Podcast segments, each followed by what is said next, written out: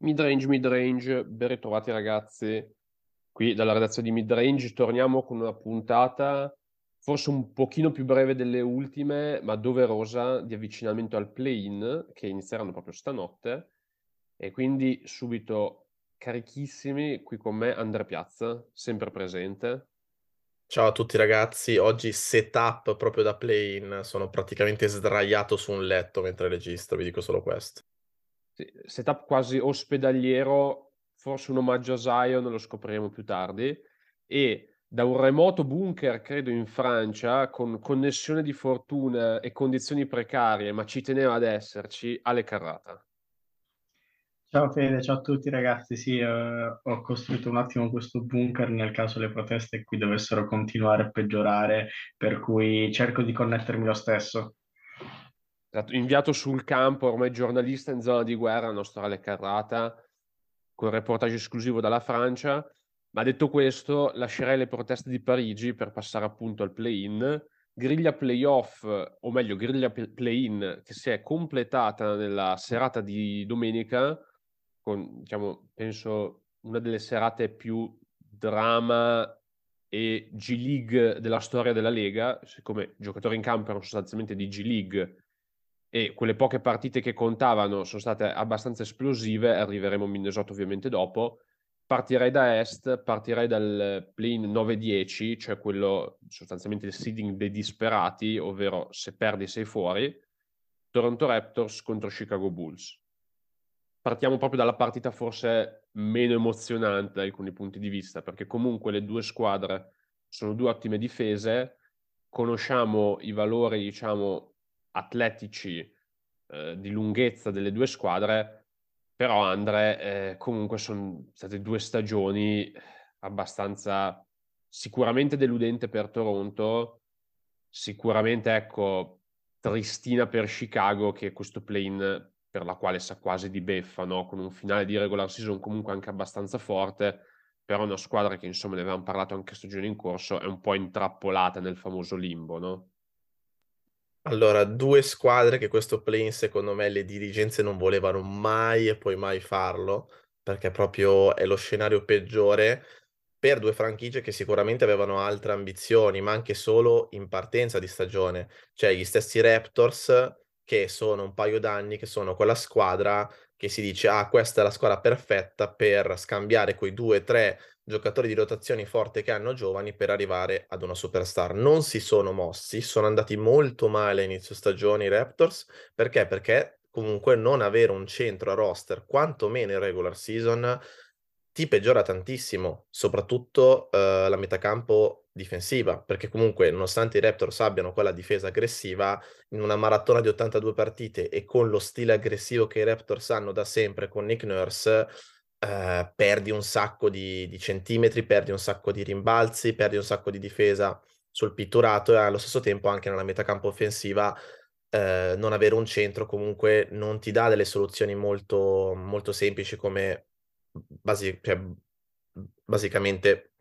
un pick and roll guardia, guardia centro. Uh, sembrava comunque potessero andare verso l'orbita del tanking, ma Masai Ujiri ha deciso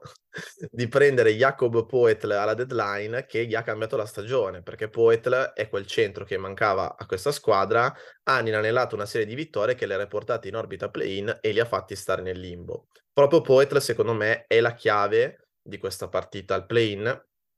perché Chicago Uh, che anch'essa ha fatto una stagione alla Toronto, cioè sono partiti molto male, hanno avuto l'infortunio di Lonzo, uh, si pensava potessero tankare per non dare la scelta ad Orlando nella famosa trade di Vucevic, hanno preso Beverly dal buyout e Beverly, come al solito negli ultimi stagioni, sta decidendo di uh, togliere da, dalla zona lottery delle squadre e portare nella zona play-in, come ha fatto l'anno scorso con Minnesota, gli ha cambiato un po' la difesa, l'ha migliorata ancora, i Bulls hanno avuto un record positivo post deadline e sono una delle migliori difese post deadline e quindi si sono ritrovati anche lì. Chicago che con De Rosan, Lavin, Lonzo Ball, Caruso, Vucevic si pensava quest'anno a inizio stagione potesse magari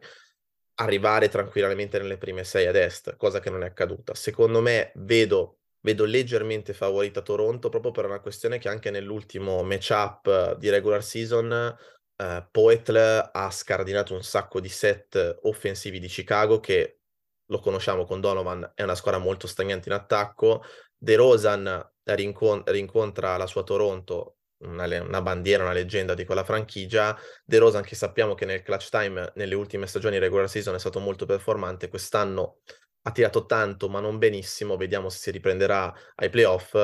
Uh, faccio parlare al massimo brevemente Ale, secondo me è stagione molto sottovalutata quella di Siakam, considerando uh, la situazione stagnante dell'attacco di Toronto. Sì, tira male da tre, ma deve essere il centro lui, che comunque non è un primo violino, secondo me ha anche uh, qualche considerazione su prendersi uno dei primi tre quintetti all'NBA. Sicuramente la questione Siakam è una questione molto interessante perché sembra quasi che alla fine di ogni stagione con lui si torni un attimo al punto di partenza. Comunque, anche nella scorsa stagione aveva ottenuto dei numeri importanti che potevano dargli una certa considerazione. La questione per me è che comunque, secondo me, è un grandissimo giocatore e un grande corpo. Detto questo, io personalmente non lo vedo in uno di quei quintetti perché comunque i Raptors non saranno più la squadra di qualche anno fa, sono in una sorta di limbo in questo momento, però appunto come hai detto tu, Siakam non è quel primo violino che ti fa fare il salto, non è quel primo violino che ti porta da solo ai playoff, è quel tipo di giocatore che sicuramente è un ottimo giocatore, anche quest'anno se non sbaglio comunque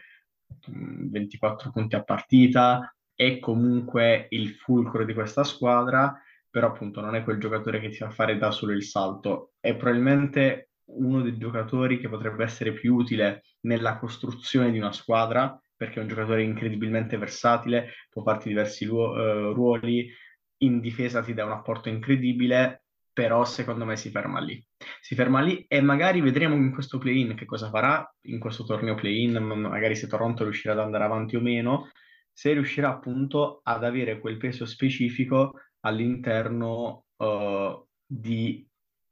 una serie di importanza all'interno dei momenti clutch, perché magari Toronto mh, mm, potrà peccare un po' in quello nella gara con Chicago oppure nell'eventuale scontro con una tra Miami e, e Atlanta. Sì, tra l'altro mm, probabilmente è un po' anche un fine ciclo per Toronto, si parla comunque di Nick Nurse, che forse è stato più anche di tanti giocatori, no? molto simbolico di questa era insieme a Masai Ujiri. Forse una delle poche squadre recenti dove davvero insieme agli hit il front office e l'head coach sono stati probabilmente più significativi di molti giocatori in campo. Ehm, insomma, quel ciclo di Toronto che si è aperto un po' col titolo con Kawhi e poi comunque proseguito con anni di una squadra comunque molto competitiva sul pezzo. Nurse che se ne potrebbe andare. Ci sono varie panchine, diciamo, giovani eh, in NBA che si sono aperte già domenica, tra le varie Detroit, ma soprattutto secondo me Houston per lui, e quindi eventualmente insomma potrebbe essere un altro tassello di questa Toronto che comunque secondo me Toronto l'anno prossimo sarà una squadra molto diversa da questa, nel bene o nel male, a seconda insomma, di che strada vogliono intraprendere. Tra l'altro Andrea diceva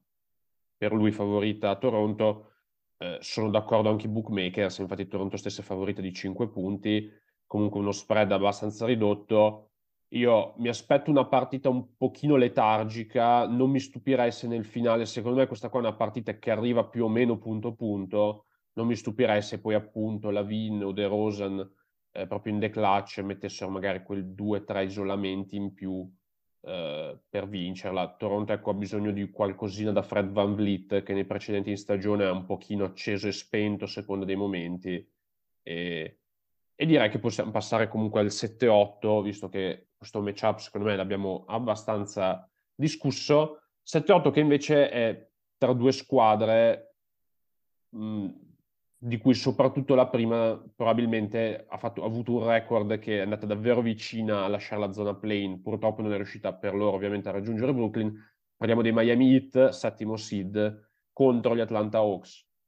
Se la partita tra il matchup tra Toronto e Chicago comunque aveva due squadre che da punto di vista di risultati, di aspettative di stagione erano anche abbastanza similari. Qui invece abbiamo un matchup proprio tra due opposti, no? Nel senso che Miami è, se non sbaglio, bottom 5 come attacchi della Lega, forse proprio il quinto peggior attacco della Lega, compensa ovviamente con la solita difesa che conosciamo, con la solita energia, con il solito atletismo, contro un Atlanta che non ha nessun problema a livello offensivo, ma invece dietro balla parecchio.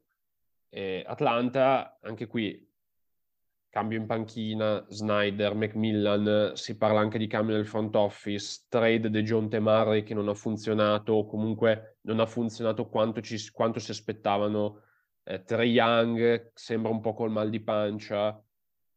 una squadra che sicuramente è un bivio, sicuramente secondo me l'anno prossimo potrebbe essere molto diversa da questa, contro Miami Heat che sono sicuramente più deludenti rispetto alle ultime stagioni, sembrano arrivati un po' alla canna del gas,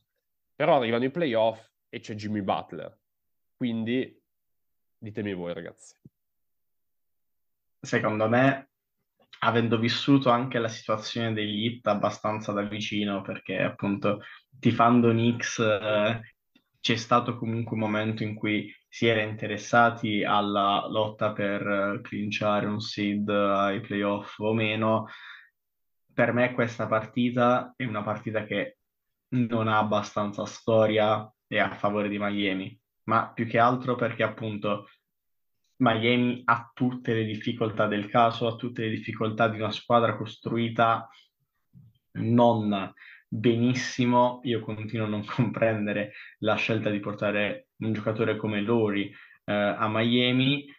Detto questo, ecco, Miami è comunque una squadra che ha un'esperienza tale anche in un certo tipo di partite e che si vede comunque arrivando in zona playoff aumenta la qualità del proprio gioco contro una squadra come Atlanta che di esperienza invece ne ha molto meno e anche gli esperimenti per aggiungere esperienza a questo roster non hanno mai funzionato. E devo dire, a me dispiace perché anche all'inizio stagione, e l'avevo detto anche su questi schermi, Atlanta era una squadra che comunque mi interessava, mi intrigava, però il problema è che continua ad esserci la situazione per cui il tuo miglior giocatore non ha la testa per condurre una squadra e nel momento in cui non hai questa testa per avere un attimino di equilibrio portare avanti l'interesse della tua squadra anche in situazioni del genere potrebbe essere più difficile, anche perché Atlanta è già arrivata ai playoff, anche nell'anno in cui ha eliminato New York dai playoff, Young aveva fatto anche un'ottima uh, serie anche sull'onda dell'entusiasmo. Detto questo, io vedo un, un, Young diverso anche come testa e dall'altra parte comunque ha un Jimmy Butler che quando si arriva in questi momenti riesce a fare un'evoluzione del proprio gioco indipendentemente da quanto da quello che è successo durante la stagione. E mm, infine secondo me Miami ha un roster di base migliore di quello di Atlanta, costruito meglio nelle partite in cui in queste partite in cui comunque la difesa comincia a contare molto di più di quanto è contato in regular season, secondo me Miami ha un vantaggio abbastanza deciso su Atlanta. Allora, secondo me Miami uno dei settimi seed più strani, più strani che ci sono attualmente in NBA, nel senso che secondo me non è che hanno così tanto underperformato a livello di prestazioni di singoli. Sì, sappiamo che Butler è sornione nella prima metà di stagione, come ha detto anche lui, che poi dopo, dopo lo Star Game prende e comincia a mettersi in ritmo, giocare meglio, tirare meglio. Però comunque quest'anno la stagione di Jimmy Butler è incredibile. Um, la stagione migliore per efficienza al tiro uh, ai Miami Heat, veramente playmaker ormai tra i migliori della Lega per quanto riguarda il ruolo di esterno, uh, sa mettere in ritmo veramente uh, chiunque, sia in situazioni statiche che dinamiche, come al solito uh, intraprende benissimo ehm, la metacampo difensiva come la metacampo offensiva, il problema è che gli hanno terribilmente underperformato al tiro da tre, cioè questa è una squadra che comunque rende al meglio quando gioca piccola, perché comunque Adebayo non è un centro grossissimo e spesso si ritrova a giocare con quattro piccoli fuori. Gli Heat sono il 25 attacco della Lega perché? Perché comunque hanno tirato veramente male, male, male da tre, sia per volume che per frequenza che per percentuali. Questa è una cosa che magari sappiamo potrebbe anche aggiustarsi ai playoff, perché Uh, con un Butler che ha un mindset diverso, con un Lauri che anche lui è un veterano che secondo me magari quest'anno che è più sano si può gestire uh, ai playoff, io vedo questa squadra che batterà senza troppi problemi secondo me Atlanta. E poi dopo nella serie con Boston attenzione perché va bene che l'anno scorso avevano PJ Tucker che comunque è un giocatore molto importante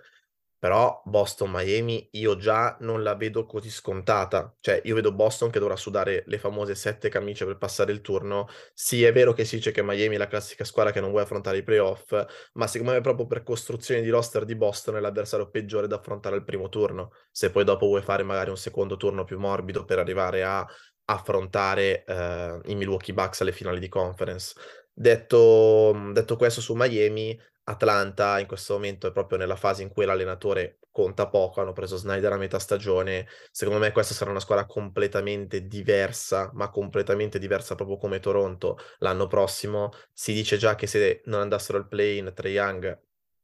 verrebbe, verrà scambiato. Questo secondo me è plausibile anche perché Triang non è secondo me il giocatore che piace a Snyder avendolo conosciuto uh, nelle precedenti stagioni a Utah. Un giocatore che piace sicuramente a Snyder è un tiratore alla Bogdanovic che è stato rifirmato uh, durante la stagione per più anni. Uh, ci sono tanti giocatori che secondo me nell'ideale di gioco di Snyder possono andare bene, come appunto Hunter, come appunto Sadiq Bey, come J. Griffin, come lo stesso Congo, che potrà avere una crescita importante secondo me con un allenatore da sistema come Snyder. Chiaro che l'impronta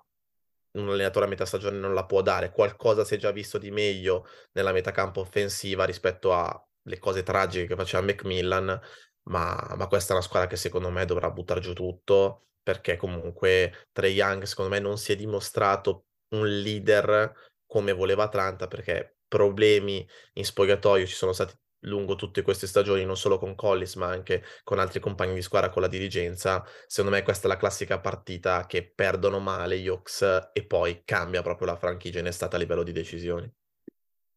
Sì, ricordando poi comunque che ovviamente Atlanta eventualmente ne avrebbe un'altra di partita, perché comunque 7-8, diciamo, cioè la double elimination, anche se secondo me non è così improbabile che le possano anche perdere entrambe. Eh. Secondo me sì, sì. Nel mio discorso lo davo per implicito, ma secondo me se sì, perdono sì, male con Miami, questi perdono anche contro Toronto. No, ma infatti io l'avevo capito, però spiegavo ovviamente cosa intendevi, anche perché Atlanta dà veramente l'idea di una squadra sull'orlo dello psicodramma da un momento all'altro, no? Cioè, ma un pochino come Trae Young. Eh, tra l'altro, secondo me, io sono un po' dispiaciuto di questo settimo seed di Miami, perché in Miami me la sarei, tra goduta molto contro i Sixers. Eh, secondo me, sa, non ti dico che partivano da favoriti, perché ovviamente, eh, insomma, la differenza di record tra le due squadre, però secondo me non c'era neanche così tanta distanza. Ecco, Miami Sixers, secondo me, classica serie dove fanno uscire in bid di testa, eh, picchiano un po' Arden, alzano il livello fisico, cioè poteva essere tranquillamente secondo me una serie Spolstra contro Doc a livello di sì, esatto, esatto, proprio lì la questione, proprio lì. Poteva essere un classico upset, Jimmy col dente avvelenato, eh, cioè, non, mi, non, mi sarebbe, non, mi, non mi sarei stupito, ecco. E, però dai, diciamo insomma, adesso parliamo chiaramente del play-in, faremo una puntata playoff, ovviamente appena avremo i seeding esatti. Eh, direi che si può passare ad ovest, ragazzi. Si può passare assolutamente ad ovest. Ad ovest, anche qui andiamo prima matchup 9-10. Eh, forse questa per certi versi è la partita più, diciamo, esplosiva. Uh, New Orleans Pelicans, Oklahoma City Thunder. Qui il record comunque e le aspettative già dal mm, matchup 9-10 sono decisamente superiori a quelle dell'Easter Conference. Pelicans che sostanzialmente erano due o tre partite, se non sbaglio, eh, dall'avere addirittura il fattore campo, tre partite, eh, invece si trovano comunque a dover giocare un play-in a single elimination eh, contro i Thunder, forse la sorpresa in assoluto no, di questa, dopo Sacramento, eh, la sorpresa in assoluto, soprattutto perché ci hanno provato fino alla fine, eh, SGA, Shai, con dichiarazioni anche classiche dichiarazioni che finché sei l'underdog passano anche bene, no? Passano anche nel momento in cui tra qualche anno non mi stupirei se dovesse, se dovesse subire un po' una parabola alla Memphis dove diventa un po' antipatico perché sostanzialmente fatto sono tre mesi che dice eh, ma nessuno ci vuole, nessuno ci considera, ci danno tutti dei, dei tank, ci danno tutti così Eh, dice, vabbè, insomma, va bene così. Eh, Oklahoma, una delle offense più divertenti della Lega, anche più imprevedibili. New Orleans quest'anno è stata genuinamente un'ottima squadra, anche più di ottima in certi momenti. Ingram è forse, eh, togliendo le star dei Lakers, il giocatore da vedere in questo play-in tra le due conference. Il problema però, eh, è difficile non parlarne, seppure chiaramente restiamo sul matchup quello che si vedrà in campo, ai New Orleans Pelicans manca un giocatore, manca sia come assenza roster, manca sia per quello che si vede in campo, questo giocatore che da gennaio sostanzialmente ha un infortunio, non infortunio, perché comunque eh, aveva una prognosi nel peggiore degli scenari di sei settimane, sono passati più di tre mesi, in campo non si vede, eh, è già sicuro che non si vedrà il play-in, ieri insider che insomma storicamente sono sempre stati abbastanza accurati su di lui, eh, lo hanno anche definito fuori per um, il pre- eventuale primo round dei playoff, si dice che non sia in basketball shape, ovviamente parliamo di Zion Williamson, si dice che non sia in forma, si dice che abbia problemi di conditioning, eh, a livello clinico è clear to play da qualche settimana, e qui siamo sempre un po' sul mistico, non ha voglia di giocare, è un problema più grave di quello che è stato dipinto, eh, aveva un infortunio molto più serio di quello che è stato comunicato, ha avuto un, una ricaduta appena ricominciato a giocare, e qui eh, si va un pochino sul mistico, diciamo, non è tra l'altro la prima volta con lui che siamo in questa situazione, sono 100 partite giocate in sostanzialmente 4 stagioni e quindi eh, ragazzi, cosa diciamo di questi Pelicans? Cosa diciamo di questa partita? Andiamo dopo ragazzi, stacco e riattacco. Per quanto riguarda la situazione di Zion, è una situazione su cui noi qui a midrange abbiamo parlato tante volte, alla fine spesso anche uh, ironizzando sulla questione, è ovvio che poi dispiace anche per il giocatore che sarebbe potuto essere un giocatore con grande potenziale e ovviamente stiamo vedendo. E lo vedremo anche con il prossimo draft che ormai in questa epoca in cui nei media c'è tantissima polarizzazione, questo si riflette anche sui giocatori, l'abbiamo visto con Zion, lo stiamo vedendo adesso con Wembanyama e sarà anche interessante vedere poi quale sarà il futuro di quest'ultimo nella Lega. Per quanto riguarda Zion, io sinceramente non mi stupirei se fosse ad un certo punto anche una questione psicologica, quando con tutti questi infortuni ripetuti c'è proprio un blocco mentale che impedisce anche di avere una realizzazione fisica completa, più efficace e tutto. Per quanto riguarda il matchup, secondo me questa sarà la partita più divertente di questo primo turno di play-in, perché si ha comunque da un lato New Orleans che anche senza Zion, soprattutto con l'ultima parte di stagione di Ingram incredibile, ha dimostrato di essere un'ottima offense, nonostante poi nel momento clou nella partita con Minnesota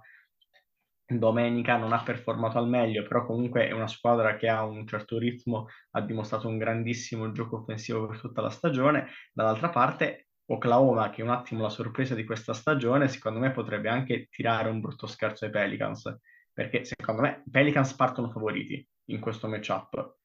Anche è visto durante la regular season, diciamo che le prestazioni di Oklahoma, sia in generale in tutta la stagione, sia soprattutto con New Orleans, si sono basate soprattutto sulla partita di Shai. Nel momento in cui Shai è riuscito a dare consistenza al suo gioco e a superare i continui raddoppi de- della difesa Pelicans, Oklahoma ha vinto quella partita. Per il resto, nelle altre partite, col costante raddoppio su Shai, comunque una tensione grandissima su questa point guard, Oklahoma non è riuscita con i suoi gregari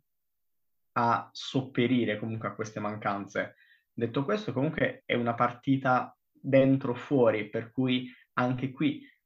New Orleans parte avvantaggiata, Oklahoma comunque parte sui lari dell'entusiasmo, ha sicuramente meno da perdere di New Orleans, quindi sinceramente io non mi stupirei se Oklahoma dovesse comunque fare un'ottima partita come con una squadra interessante si è dimostrata di essere durante questa stagione ed eliminare New Orleans. C'è da dire comunque che la cosa più interessante secondo me a parte questo eventuale arrivo ai playoff o meno, è che comunque Oklahoma, nonostante questa impalcatura sia arrivata ai play-in, sia comunque una squadra interessante, nel futuro ha tantissima possibilità di crescita, sia perché manca Holmgren da, da, questa stagione che l'anno prossimo tornerà, bisognerà vedere come, sia perché hanno un parco di scelte infinito, per cui sarà molto interessante secondo me vedere anche come riusciranno a utilizzarle, perché ovviamente come abbiamo sempre ripetuto, ma è utile farlo anche adesso, benissimo avere tante scelte, poi bisogna vedere anche quanto le usi e il valore che le altre squadre danno alle tue scelte, però molto bene i Thunder questa stagione, sinceramente non mi stupirebbe di vederli direttamente ai playoff. Sì, Ale, mm, hai citato il punto, secondo me è la partita più divertente questa, perché mh, mm, sicuramente i Pelicans partono favoriti anche per una questione di esperienza, con Ingram che sia ha 25 anni, 26 anni, ma comunque è un giocatore che già uh, ha un numero di partite importanti in carriera, un ruolo importante. L'anno scorso comunque ha fatto anche una bella serie in post-season contro Phoenix. McCollum, lo sappiamo, da tantissimi anni navigato, hanno anche veterani come Valanciunas e tutto. Uh, I Thunder sono praticamente la squadra più giovane della Lega, il 91% dei punti lo segnano, uh, li segnano con giocatori che sono sotto i 25 anni. Uh, sembra che stiano tankando da una vita, ma in realtà questo è praticamente il terzo anno di rebuilding dei Thunder, sono già al play-in e per qualche gara non arrivavano neanche tra le prime sei e comunque hanno avuto anche Shy per un po' di partite sempre fuori. Uh, il punto è che questa squadra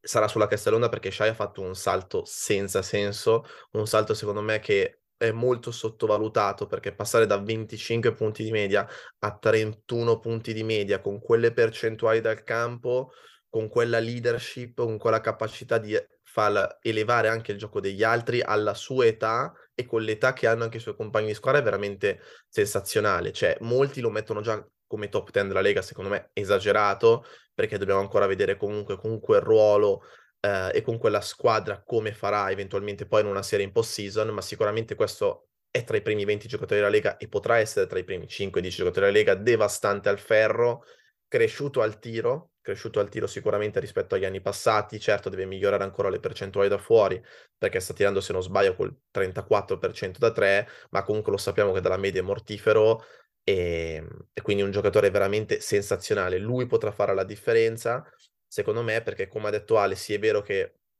loro raddoppiano spesso, ma secondo me comunque ha un primo passo talmente bruciante che potrebbe uh, gravitare molto bene al ferro uh, contro i Pelicans che comunque in quella, in quella zona uh, del parquet di gioco, insomma, secondo me possono un po' faticare contro questi Thunder che sono iperatletici. Un altro giocatore da tenere d'occhio in questa serie è sicuramente Jalen Williams, che molti lo davano anche come candidato a Rookie of the Year, sicuramente esagerato perché è banchiero di un altro pianeta, però post All-Star Game ha tipo 19 di media, uh, sicuramente se non sbaglio comunque quando non c'è Shai in campo è quasi lui a portare palla oltre a Giddy, ha fatto un salto davvero importante, uh, è una squadra che,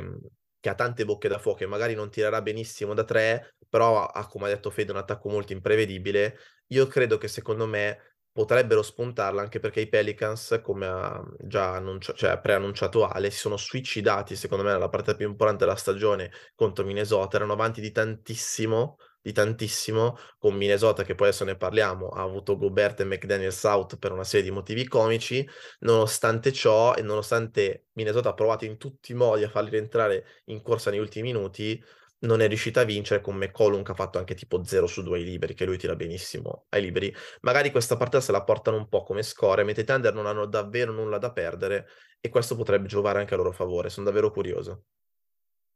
Sì, mi hai dato proprio il segue perfetto, Andre. Andiamo sul matchup tra settimo e ottavo seed ad ovest, forse la partita più nobile di questo play-in, considerando diciamo, un po' i record combinati delle due squadre. Los Angeles Lakers, Minnesota T-Wolves, nonostante i record comunque ci preannuncino un matchup molto molto combattuto, lo stato in cui ci arriva Minnesota secondo me è tragicomico veramente per chi se lo fosse perso nella notte di domenica, nel G-League Sunday di domenica, una partita contava qualcosa, anzi forse due considerando quella dei Clippers,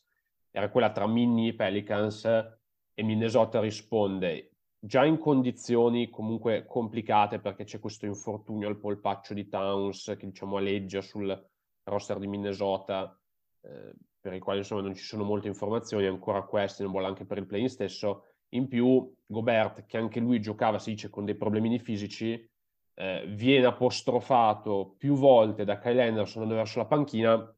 Gobert, da leader naturale qual è, decide di rispondere con un gancio che finisce un po' corto per sua fortuna su Kyle Anderson, nonostante sostanzialmente tre metri di apertura all'area, per fortuna è partito da lontano, finisce un po' corto, fatto sta che colpisce comunque Kyle Anderson, da lì insomma devono essere separati nella panchina, ehm, come se non bastasse diciamo questa scuffle, questa rissa in panchina, McDaniels andando negli spogliatoi decide a sua volta di tirare un pugno, questa volta contro il muro, il tunnel degli spogliatoi, che però a differenza di Kyle Anderson per certi versi è pure più duro e quindi sostanzialmente si rompe la mano. McDaniels che oltre ad essere forse, come diciamo, skill set il giocatore più importante della rotazione di Wolves perché è l'unico che fa certe cose a tutto il roster, cioè il giocatore diciamo, con lo skill set più unico nel roster dei, di Minnesota, era anche quello che sarebbe dovuto essere il designato LeBron stopper in questo play-in. Eh, Minnesota che tra l'altro poi riesce a vincere la partita grazie a loro volta al suicidio Pelicans, eh, però si presenta questo play-in sicuramente in una condizione complessa, tant'è che Gobert è pure squalificato ovviamente, quindi senza Reed, senza Gobert, senza McDaniels, con Kat si dice mezzo servizio, contro dei Lakers che a loro volta arrivano col miglior record post deadline però a, a loro volta hanno i loro problemi fisici, LeBron, AD, lo sappiamo. Quindi Ale, ti volevo dire, dopo diciamo questo bollettino di guerra, come lo vedi questo matchup? A me sembra un matchup che sicuramente vede entrambe le squadre arrivare comunque acciaccate dal punto di vista fisico, dal punto di vista mentale, vede due squadre diametralmente opposte. Ci sono i Lakers che arrivano comunque sull'onda dell'entusiasmo, perché dopo la deadline, dopo aver ribaltato la squadra, hanno inanellato una serie di successi consecutivi incredibile e hanno soprattutto cambiato il modo di giocare. Sono tornati a dare un'intensità difensiva guidati anche da Vanderbilt che ha dato una dimensione completamente diversa a questa squadra. E soprattutto nelle ultime partite hanno comunque ritrovato un LeBron che nonostante gli acciacchi fisici riesce comunque ad essere se stesso, sicuramente magari in forma ridotta, sicuramente magari verrà anche contenuto in questa prima partita di play-in, ma soprattutto hanno ritrovato un entusiasmo e un'atmosfera allo Staples Center che mancava da diverso tempo secondo me anche quello potrebbe fare tanto. D'altra parte, la situazione di Minnesota è diametralmente opposta. Sono una squadra che quest'estate ha scambiato di tutto, di tutto, per arrivare a Gobert. E in quella che dovrebbe essere la partita più importante della loro stagione per arrivare ai playoff, Gobert è sospeso perché ha tirato un pugno a un compagno di squadra. Poi Henderson potrà avergli detto di tutto, ma anche solamente il fatto che Henderson gli abbia detto di tutto mentre era in panchina dà un segnale rispetto a quella che è la situazione in casa Timberwolves, perché proprio questi linguaggi del corpo danno un'idea di quello che è uno spogliatoio sostanzialmente spaccato. Per quanto la squadra comunque potesse essere buona, nonostante adesso gli infortuni, per quanto Edwards a volte si farà anche prendere dell'entusiasmo, ma un giocatore con delle doti atletiche e un istinto assurdo, i Lakers arrivano molto più completi perché saranno anche acciaccati, ma i, i loro giocatori più importanti scenderanno in campo, arrivano entusiasti. Secondo me sarà una partita che non regalerà troppe emozioni. Detto questo, i Lakers ci hanno abituato a tante inaspettate sorprese questa stagione, quindi non è mai detta l'ultima, però non mi sembra una partita scoppiettante. Ecco. Ma i Timberwolves ci arrivano tipo una rotazione a 6 contro i Lakers, perché è quello il punto, cioè già erano una squadra corta a livello di rotazione, adesso hanno Nazrid che ha penso outplayato tutta stagione Gobert, rotto, out for the season probabilmente da un po', che è la loro centro più importante in questo momento. Poi hanno McDaniels che appunto, come ha detto Fede, ha tirato un pugno eh, nel corridoio e molto probabilmente salterà anche un eventuale, ma secondo me stiamo parlando proprio di ipotesi clamorose, primo turno di playoff. Eh, sono veramente corti, corti, corti contro una squadra che invece adesso, post deadline, abbiamo detto più volte, come i Lakers, è profonda, tante bocche da fuoco. Secondo me non c'è bisogno neanche di avere un LeBron a più del 50% contro questi Lakers, perché, eh, contro questi Timberwolves, perché come ha detto, detto Fede, chi lo marca LeBron dei, dei Wolves in questo momento, Torian Prince, ci siamo arrivati a quel livello. Secondo me sarà veramente una strage questa partita, nonostante appunto i Lakers sono andati un po' a corrente alternata in questa stagione e, e secondo me una squadra che ha avuto così tanti problemi on e off court lungo tutta la stagione, io non vedo come poi contro una Oklahoma o contro una New Orleans in rampa di lancio, gasata dalla vittoria 9-10, riesca a fare la partita giusta e a vincere. Cioè, e io non biasimo neanche un, un, eventuale Edwards che sappiamo che è un pazzo scatenato, uh, il cervello funziona a tratti perché anche l'ultima partita che hanno fatto contro i Pelicans è un po' la sintesi di quello che è il giocatore Edwards, cioè potrei ma non voglio, nel senso che alterna delle giocate difensive clamorose da first team all defense a amnesie totali, a partite dove attacca il ferro come dovrebbe fare 20 volte a partita, a parte dove si prende quei jumperini stupidi della media. È una cosa che avevamo già discusso in estate, ha continuato a farla lungo tutta la stagione. Tu cosa fai a un giocatore così atletico che ha bisogno di essere un po' inquadrato in un sistema ben preciso? Gli metti a fianco le Twin Towers, Gobert Towns. Già lui dopo 5 partite aveva già manifestato il suo dissenso per questa cosa. Poi ci metti Russell che aveva all'inizio stagione, un altro che non è proprio un luminare a roster. Problemi spogliatoi si creano. Non pensiamo che Conley che lui ha una leadership molto silenziosa, possa sistemare tutto. La cosa che fa ridere poi della rissa Gobert Anderson è che ehm, il giorno prima Gobert ha detto che Kyle Anderson ha una leadership molto particolare che praticamente ci, ci sparano a tirare fuori il meglio anche dicendoci parole un po' più dure, ma a noi piace questa cosa. Il giorno dopo Gobert vuole praticamente massacrarlo di botte, cioè veramente un circo di squadra che ha perso partite contro Charlotte, Detroit, poi magari ha vinto anche contro squadre un po' più forti. Secondo me questa off-season, non lo so, proveranno secondo me a tenere Gobert un altro anno con Towns perché ormai devono provare a salvarsi la faccia quelli del front office per vedere come va. Ma secondo me siamo arrivati a un punto che ormai devi ammettere che hai fatto una figura di, di palta facendo questa trade, una delle peggiori trade degli ultimi 10-15 anni per una franchigia, uno small market come Minnesota e non c'era bisogno di fare Stolin, l'avevamo già detto subito, devi provare a riscambiarlo anche a costo di perderci perché secondo me non, non c'entra davvero niente con, uh, con Edwards, non c'entra davvero niente con quello che dovevano fare i Timberwolves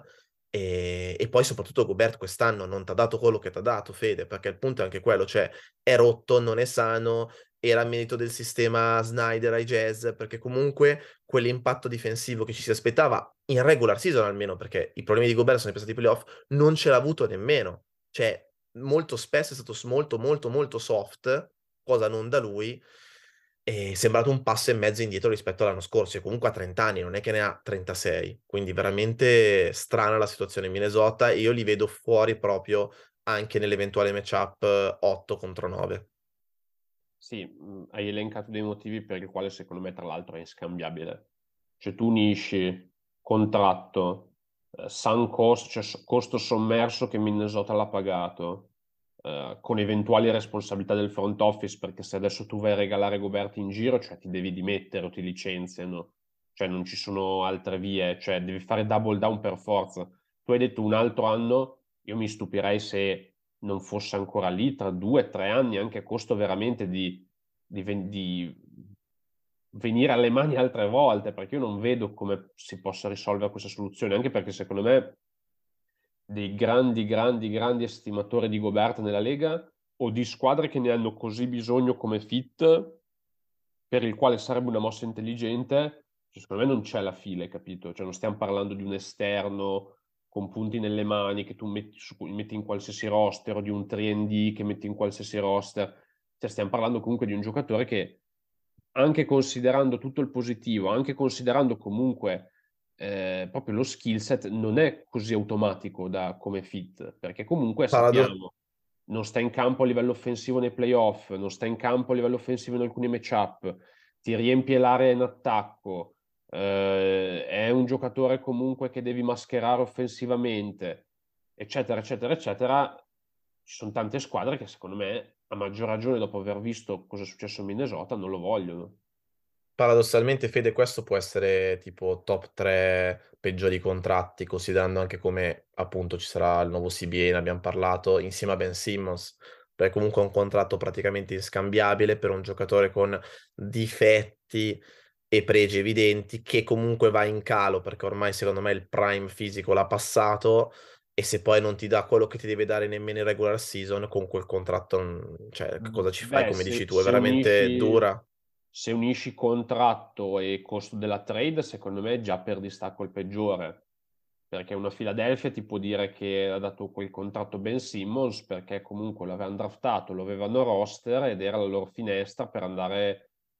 per vincere il titolo e dovevano affidarsi sperando che avesse un'epifania, iniziasse un lavoro di miglioramento, eccetera, eccetera. Minnesota se l'è andata a cercare, cioè sono andati, tra l'altro, trade pure dove non, non, è che l'hai pagato tanto, l'hai pagato tantissimo, cioè ma tantissimo, ma si parla di cinque giocatori tra quelli che hanno dato e le prime scelte che daranno. Cioè, esatto, e anche quello. Hai, hai, dato una squadra, hai dato una squadra per Gobert.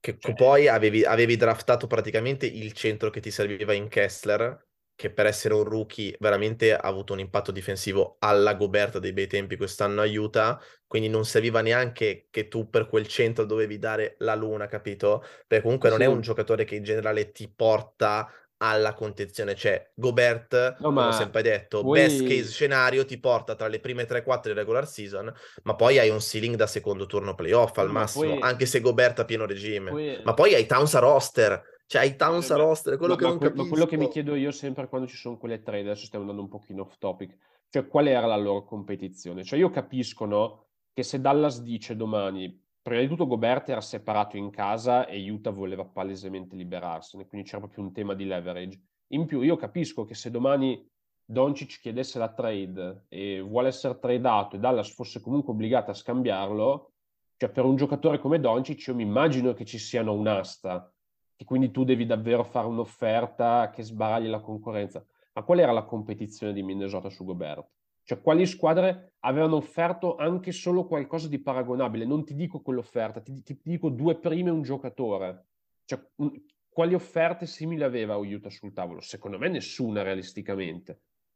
Nessuna di, di, di, paragonabile. Poi è chiaro che non lo sappiamo, è tutto col senno Oltretutto. Fede, ti dico che non c'erano proprio rumor a riguardo perché si pensava prima scambiano Mitchell, poi se riescono nell'impresa provano a scambiare Gobert, perché sapevamo la difficoltà sì. di mandare via Gobert per quel contratto. Senza nessun rumore, a un certo punto mi sveglio un giorno e vedo Gobert scambiato a Minnesota per la Luna. Quindi è veramente strana sì, anche al al di la dinamica della trade. Che puoi dire un front office blindato. Cioè io non vedo realisticamente come nessun altro si sia avvicinato a quel prezzo. Cioè parliamo veramente di un prezzo che sarebbe tra virgolette, esoso per un giocatore come Doncic, per citarne uno. Un prezzo che io non mi aspetto di vedere per Trae Young, un prezzo, cioè...